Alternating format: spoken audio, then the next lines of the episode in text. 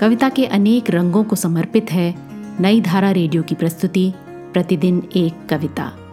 कीजिए अपने हर दिन की शुरुआत एक कविता के साथ।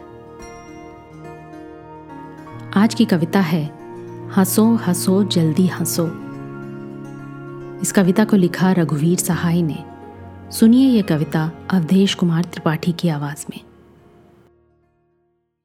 हंसो, तुम पर निगाह रखी जा रही है।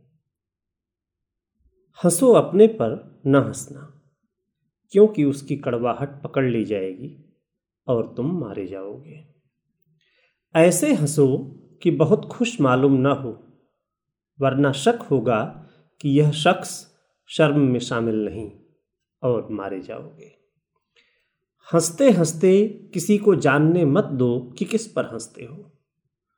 सबको मानने दो कि तुम सबकी तरह परास्त होकर एक अपनापे की हँसी हँसते हो। जैसे सब हँसते हैं बोलने के बजाय। जितनी देर ऊँचा गोल गुंबद गूंजता रहे, उतनी देर तुम बोल सकते हो अपने से। गूंज थमते थमते फिर हंसना।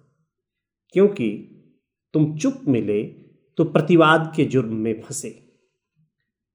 अंत में हंसे तो तुम पर सब हंसेंगे और तुम बच जाओगे। हंसो पर चुटकुलों से बचो, उनमें शब्द है। कहीं उनमें अर्थ ना हो, जो किसी ने सौ साल पहले दिए हो। बेहतर है, जब कोई बात करो तब हंसो, ताकि किसी बात का कोई मतलब न रहे। और ऐसे मौक़ों पर हंसो, जो कि अनिवार्य हो। जैसे, गरीब पर किसी ताकतवर की मार, जहाँ कोई कुछ नहीं कर सकता उस गरीब के सिवाय और वह भी अक्सर हंसता है। हंसो हंसो, जल्दी हंसो। इससे पहले कि वे चले जाएँ, उनसे हाथ मिलाते हुए नज़रें नीची किए, उसको याद दिलाते हुए हंसो कि तुम कल भी हंसे थे। आज की कविता को आप पॉडकास्ट के शो नोट्स में पढ़ सकते हैं। आप जहाँ भी प्रतिदिन एक कविता सुन रहे हैं, वहाँ अपने कमेंट्स शेयर करना ना भूलें।